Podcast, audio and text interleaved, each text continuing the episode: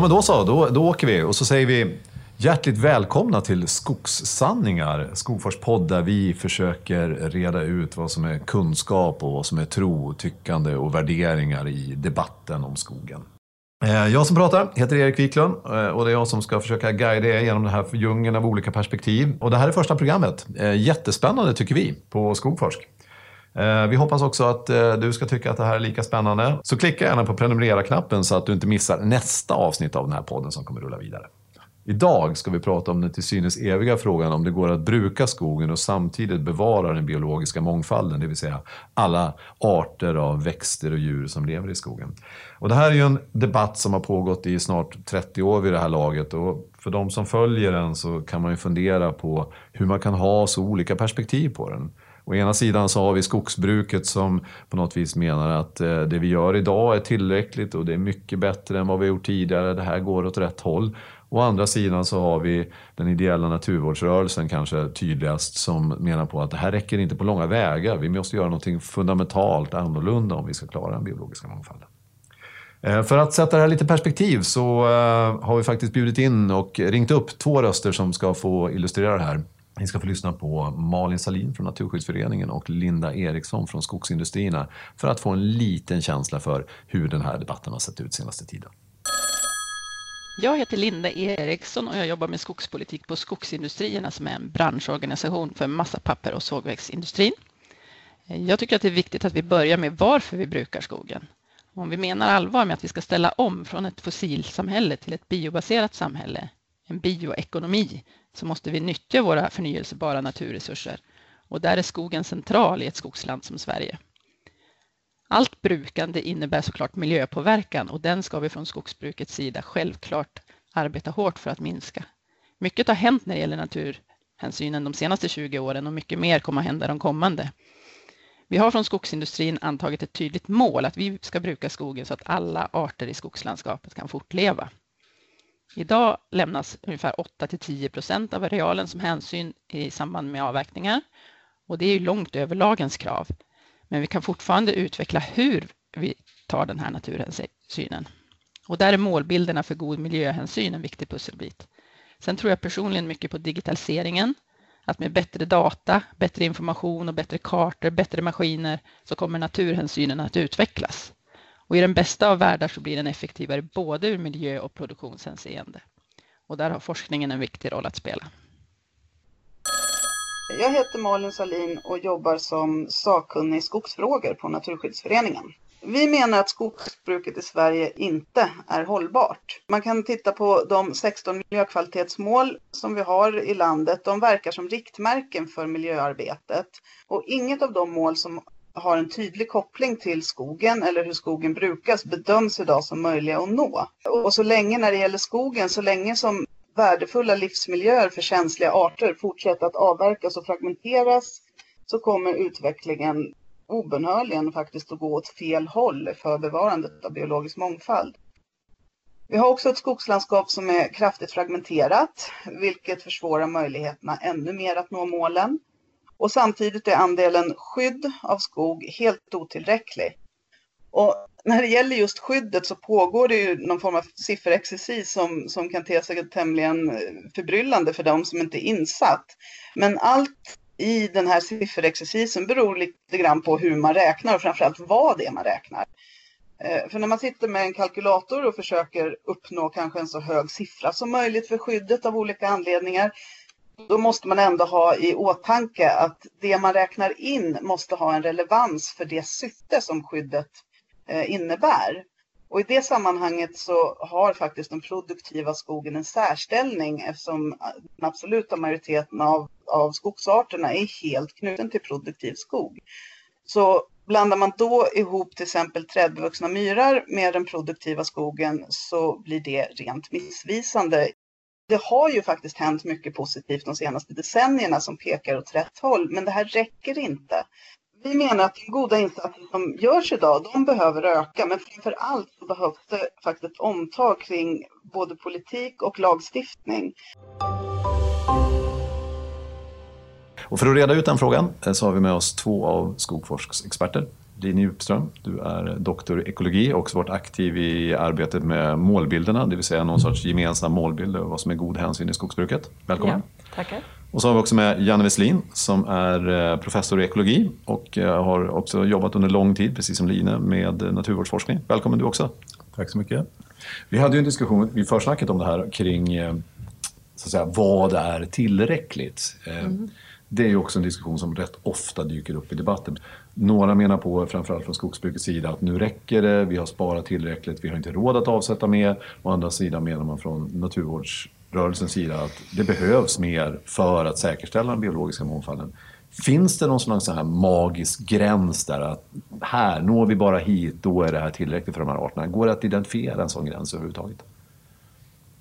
ett verktyg vi har det är ju att titta på de här målen. Sverige har ju skrivit på liksom de här konventionen för biologisk mångfald. Va? Så att, att vi ska skogens arter bland annat, vi ska ha levande skogar med och eh, skogens arter ska uppnå livskraftiga populationer. Och då blir det till att avgöra där, när gör vi det då? Och vad menas med livs, livskraftig population? Och det verktyg vi har idag är väl Artdatabankens rödlista som på något sätt visar eh, statusen för, för arter utifrån om de har minskat eller ökat. Och, och det ibland avgör man på om deras miljö har minskat eller ökat. Man vet inte ens om det...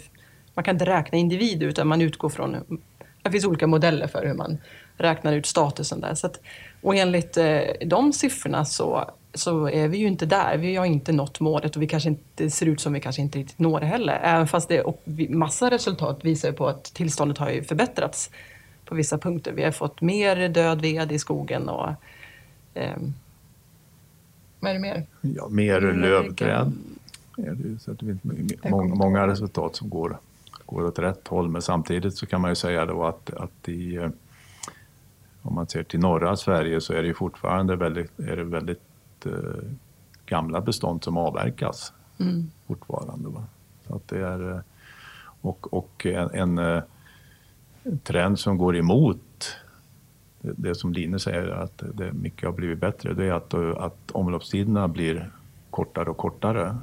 Och, och det kommer att vara sällsynt med skog som är över hundra år i Sverige som inte är i, i någon form av reservat.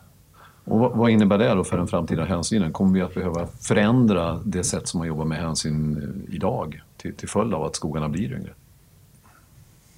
Jag tror det blir allt viktigare att eh, kanske anpassa hänsynen. Som Janne säger, att i norra Sverige har vi kanske de stora arealer av eh, riktigt gammal skog som aldrig riktigt har blivit slutavverkat. Medan man i södra Sverige så ligger man liksom steget före lite med att där har det redan skett eh, avverkningar. Det finns nästan oerhört få orörda skogar. Och där jobbar man kanske mer med att restaurera och återskapa miljöer och medan man i norra Sverige kanske behöver fokusera på att undanta skog och skydda dem på olika sätt och hitta olika skyddsformer och så. Men du var inne på det här med vad det har för konsekvenser. Jag tror att det är, om man ska generalisera och prata om vilka artgrupper som kommer att ha det tuffast i framtiden så är det väl de arterna som som är beroende av kontinuitetsskog och riktigt gamla träd och så. Utan, och då kommer det, även fast man gör den hänsynen som vi gör idag med att lämna, peka ut liksom naturvärdesträd och riktigt grova stora träd så kommer de ju vara ganska fragmenterade i landskapet och långt ifrån varandra. Och det gör ju också att arter som har svårt att sprida sig kommer ju ha det tufft också. Så där kanske man behöver försöka forska och få fram frågor på hur gör man det på bästa sätt. Då, liksom. det är... En fråga som dyker upp ibland det är ju också det här med att koncentrera hänsyn eller på något vis differentiera brukandet till skillnad från den modell vi har idag där vi försöker på något vis bruka hela skogsmarksarealen och samtidigt också då ta hänsyn över hela arealen. Vad vet vi om det? Är, är det en framkomlig väg att, att köra som vi kör på eller måste, skulle vi behöva differentiera hänsynen ytterligare eller differentiera brukandet av skogen? Ja, där finns det nog en, en, i varje fall en teoretisk bakgrund inom forskning som säger att, att eh, det vore nog, eh, om vi ska titta på biologiska mångfalden i, i Sverige eller i ett landskapsperspektiv, så, så, så är det nog bättre att ha stora eh, brukningsenheter där man kör rätt hårt. Och sen så eh, lika stora där man eh, har en väldigt eh, eh, anpassat skogsbruk med mycket reservat och mycket hänsyn när man avverkar. Och det finns det nog Eh, det är aldrig riktigt testat empiriskt så att säga. I, i, men alltså all eh, teorin säger att det borde vara så. Eh, men hur ska man få till det med den ägarstruktur vi har och vem är det som ska... Då, då, I så fall måste det ju bli något slags väldigt... Jag vet inte hur det ska gå till riktigt. Sen så kan man fråga sig, är det sådana skogar vi vill ha och vandra i då? Där det, är mm. liksom, det, det, kan ju ofta bli då att de här eh, Eh, naturparkerna, de kommer att ligga långt, långt bort från där människor bor och de här produktionsparkerna om vi kallar dem då, de kommer att vara ganska nära industrier där folk bor. Jag kan ju tycka det att det kanske är eh, en, en eh, gyllene medelväg att ha, ha det som vi har idag. Men, men att det räcker, det eh, har jag svårt att tro liksom, att det skulle vara en, den allra bästa sättet att, att bruka skog för att bevara biologisk mångfald i Sverige. Det är svårt att tro. Och då menar du den, här, den modell vi har idag, det, alltså att den är, den är inte riktigt tillräcklig? Så det finns studier på detta liksom, som, som visar att det borde vara bättre att ha det differentierat.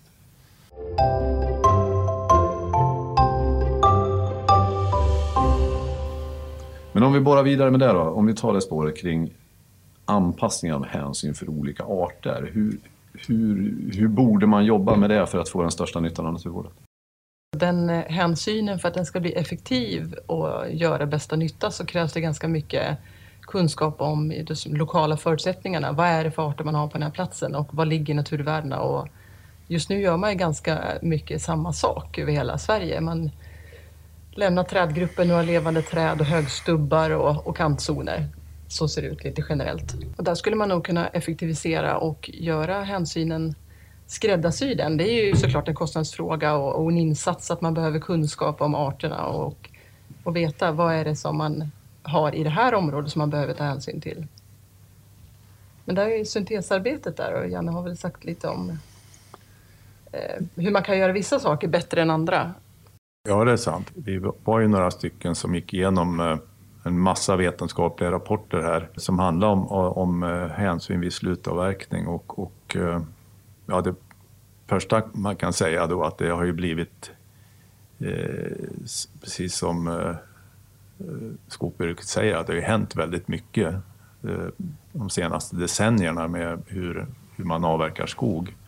Men sen så är det ju då kanske de här certifieringsreglerna då, de, de är ju ofta rätt så, de likriktar ju hänsynen ganska ordentligt och man har till och med vissa krav som eh, vi menar är siktar lite bredvid målet att man ska spara, ja till exempel ett representativt urval av, av eh, eh, det förra beståndet. Det bestånd man ska avverka, att man ska ha alla träslag som fanns i beståndet representerade.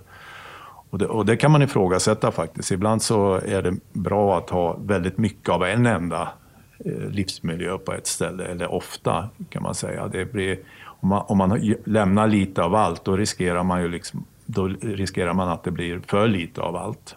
Det tror jag är en av, en, en av de största insikterna vi fick när vi gjorde den här studien, att man, mm. man, man ska hellre lämna väldigt många aspar på samma ställe än att ha lite aspar lite överallt till exempel.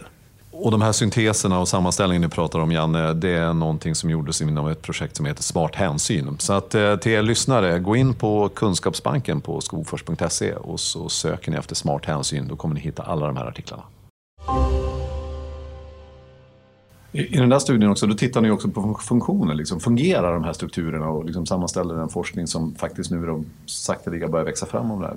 Fungerar det? Alltså det är ju en fråga som rätt ofta dyker upp. Är det meningsfullt att lämna högstubbar? Är det meningsfullt att lämna de här asparna? Är det meningsfullt att lämna trägrupperna på hygget? Fyller de den funktion som vi har tänkt? Vad vet vi om det?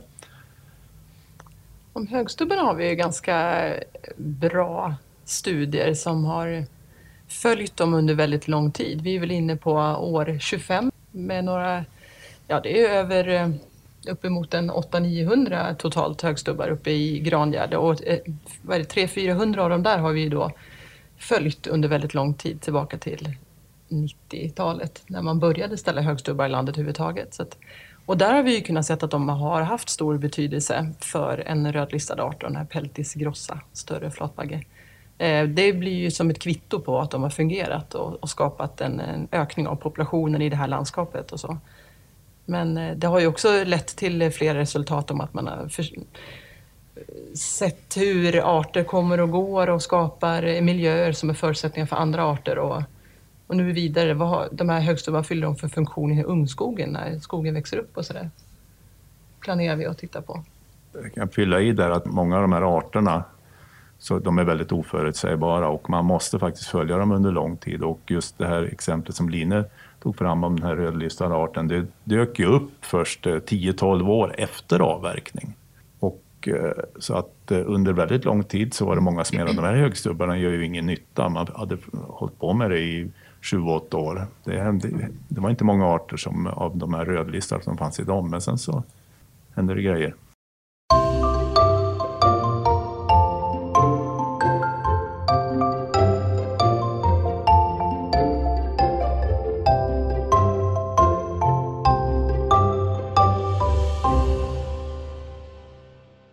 Så att säga, skogsbruket ställt om sedan mitten av 90-talet kan man säga, eller ställt om, men man har i alla fall vridit, naturhänsynen kom in under mitten av 90-talet och sen eh, utvecklats och vuxit fram och det sparas mer och så vidare.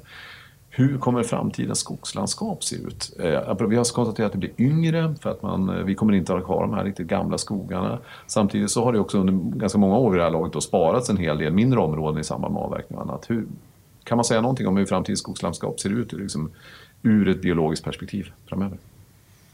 Ja, det framtidens eh, skogslandskap kommer ju, vara, det kommer ju att vara differentierat. Det kommer att vara eh, 70-årig produktionsskog med hänsyn och det kommer att finnas eh, reservat och nyckelbiotop som bara blir äldre och äldre. Så, så om 100 år så kommer de vara 300 år eller 200 år i skog i, i den avsatta skogen och eh, och, eh, men fortfarande bara 80 år i skogen, i produktionsskogen. Väldigt enkelt uttryckt, kanske lite för enkelt uttryckt, men, men det är ungefär så kommer det att se ut. Eh, jag vill gärna tro, med tanke på eh, det arbete som görs med målbilder och man försöker på något vis ändå öka kunskapen hela vägen ner i kedjan liksom, i skogsbruket. Att till den person som står och röjer har kunskap om vad är det jag har framför mig? Vad är det här som är viktigt att ta hänsyn till? Och Målbilden har ju den eh, ändå som en slags guide och riktlinje på vad som är viktigt att försöka hitta och identifiera där ute.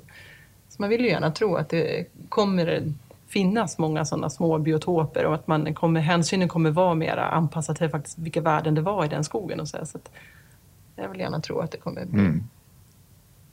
Det låter hoppfullt om inte annat, eller hur? Vi var inne på diskussioner kring att olika artgrupper har liksom olika behov. Finns det några generella liksom, trender för de här olika artgrupperna, hur de utvecklas? Och, och, givet då att vi har under, under nu, vad blir det, 20 år eller vad det, 25 år eller så här, haft en, en viss inriktning på hänsynen. Eh, har den liksom, kan man se effekter på, på utveckling för olika artgrupper?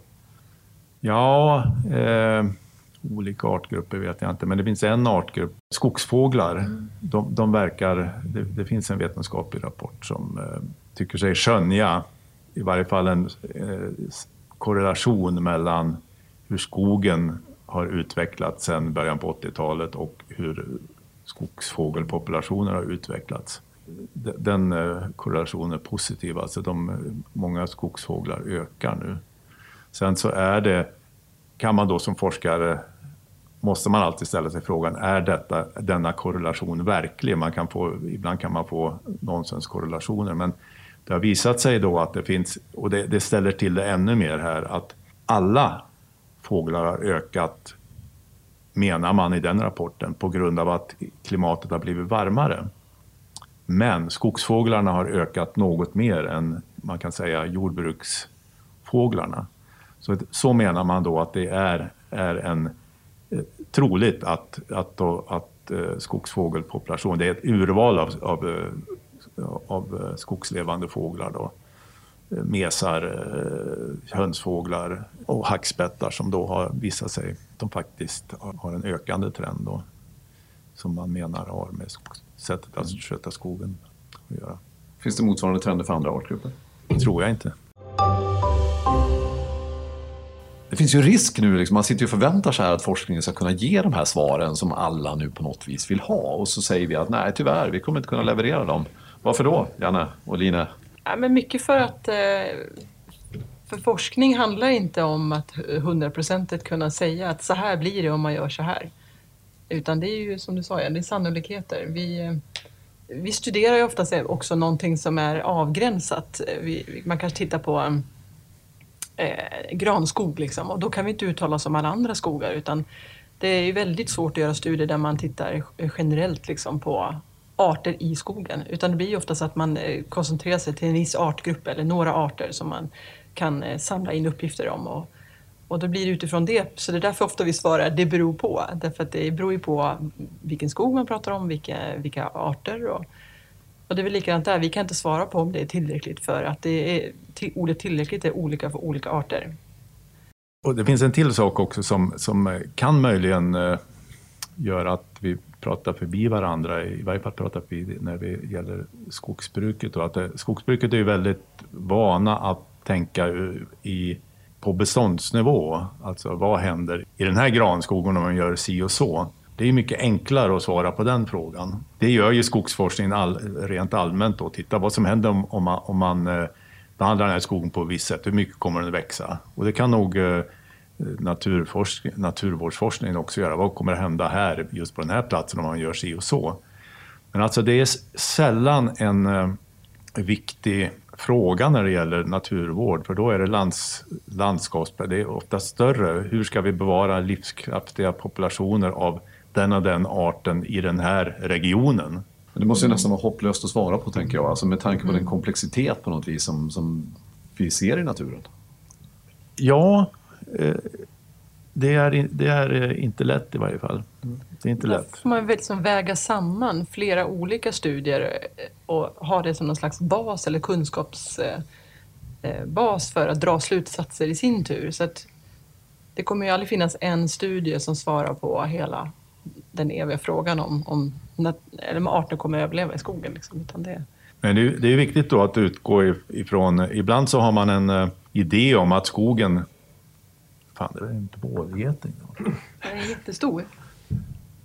Vi sitter mitt i den biologiska mångfalden. Ja, en, en, en rödlistad art faktiskt. Ja. In där. Uh, jag tror det fortfarande. Vi har något bo här va? Visst är det så? De brukar dyka upp. Jo, vad, vad, skulle jag säga? Jo, att ibland säger man att alltså, det vore bäst för biologisk mångfald om man, all skog såg ut som den gjorde innan år 1800 och det är ju ett orealistiskt eh, scenario. Och man gör massa analyser runt om vad är det för brister i det här landskapet. Vad måste vi, är det för lite dödved, är det för lite lövträd? Och så, man, och så har man någon slags eh, plan på länsnivå kanske, om hur man ska göra. Och det är ett sätt att göra det, men man kan också se det utifrån, det görs också, om man tittar på just det här landskapet. Vad är det för särskilda värden som finns här? Och vad, då kanske man kan satsa på att förstärka dem istället för att eh, försöka öka allting som det finns lite av. Och ett exempel kan ju vara det e-, eklandskapet i Östergötland eller i sydöstra Sverige kan man säga. Då är det ju väldigt viktigt att man försöker eh, bedriva ett eh, skogsbruk och ett, även ett jordbruk i det sammanhanget som, som ser till att det hela tiden eh, de här gamla ekarna bevaras så att det eh, kommer till nya som arvtagare till de här gamla ekarna. Då har man ett helt annat, ut, helt annat utgångspunkt. Det är att de här arterna finns kvar i det här landskapet. De ska vi försöka bevara för all framtid.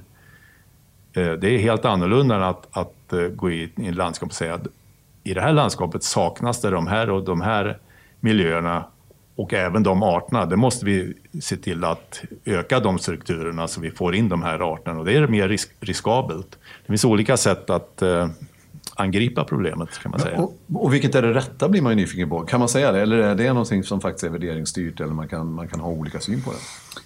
Alltså jag eh, vill eh, mena att det effektivaste sättet är att utgå ifrån den, Eh, det som finns idag. Det tar ju kortast tid då. Att, eh, att, eh, sen så vill jag inte underkänna liksom att man ska göra bristanalys, försöka andra saker, men alltså om man, om man ska göra en effektiv insats för, för naturmiljön i en viss region, då måste man utgå från vad som finns idag och gärna förstärka det som är liksom det, regionens bidrag till biologisk mångfald i Sverige, om vi nu tänker i ett nationellt perspektiv. Och eh, alltså både, båda de här sakerna görs i Naturvårdssverige utifrån länsstyrelse och skogsstyrelsehåll. Men, men det är lite, eh, lite oklart ibland faktiskt. Vilket man, det, det, det är inte helt... Eh, ibland kan man inte göra bägge delarna.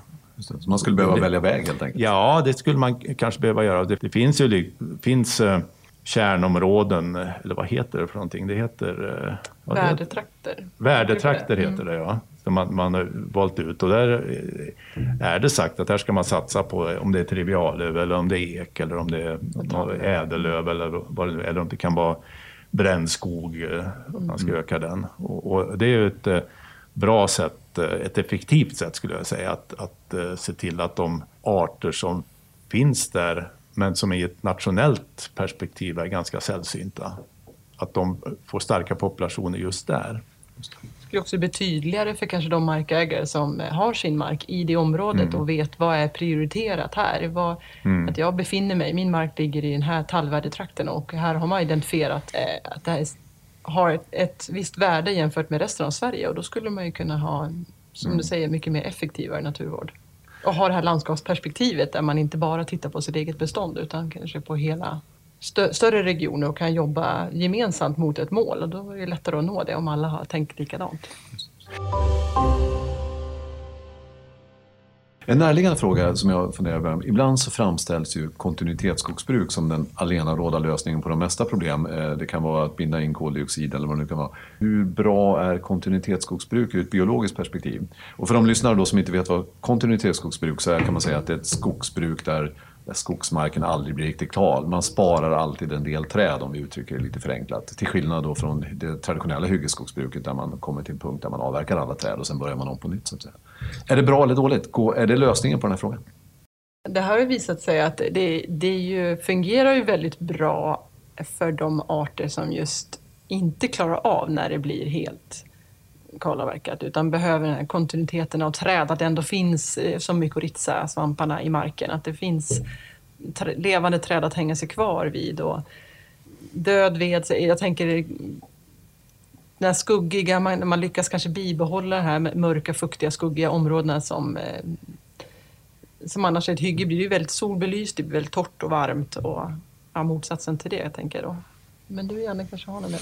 Nej, det är ett bra komplement till det. Det är, bra, det är bra att göra på olika sätt kan man säga. Men det är ett bra komplement och precis som Line säger, de, det finns arter som är beroende av ett kontinuerligt trädskikt. De vill ha levande trädrötter, de vill ha gamla träd som, som eh, får stå där jättelänge och då är kontinuitetsskogsbruk ett bra sätt. Ett ännu bättre sätt kan ju vara att ha ett reservat då. Men, men eh, kontinuitetsskogsbruk är ju, eh, skulle man ju kunna bruka skogen ändå då, och få eh, en del av de här naturvärdena kvar. Då. Men det, det, blir ju inte bättre om man skulle helt lägga om skogsbruket till eh, kontinuitetsskogsbruk. Eh, det är många arter som klarar sig mycket bättre med trakthyggesbruk om vi jämför olika brukningsmetoder. Så vi är tillbaka till frågan egentligen att det beror på och det beror på vilka arter man tar hänsyn till i det här systemet. Ja. En annan sån där fundering jag har eh, på något vis i debatten så hör man ju ofta att ena sidan hävdar att eh, all, det här är inte skog utan det är någon sorts plantage eller det är liksom den här produktionsskogen, det är inte riktig skog. Eh, å andra sidan menar andra att all skog är skog. Om vi utifrån den biologiska mångfaldens perspektiv, gör arterna någon skillnad på skog och skog? Ja, det är en ren värderingsfråga tycker jag. Jag vet inte om forskningen kan bidra där det finns olika skogar och en del är eh, rika på biologisk mångfald och en del är väldigt fattiga på biologisk mångfald.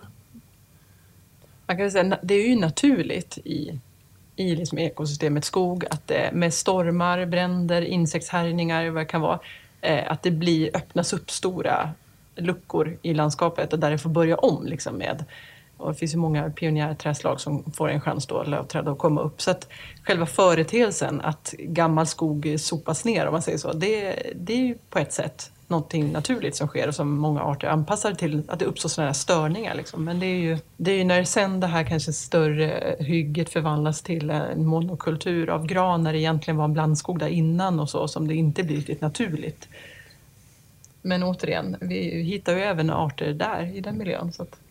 Ja, men som sagt, men, men själva den, den, den debatten, mm. vad är skog? Det, ja, det är ju en det ren värderingsfråga och det, det, vet jag inte om, om eh, vi som eh, naturvetenskapliga forskare kan bidra speciellt mycket.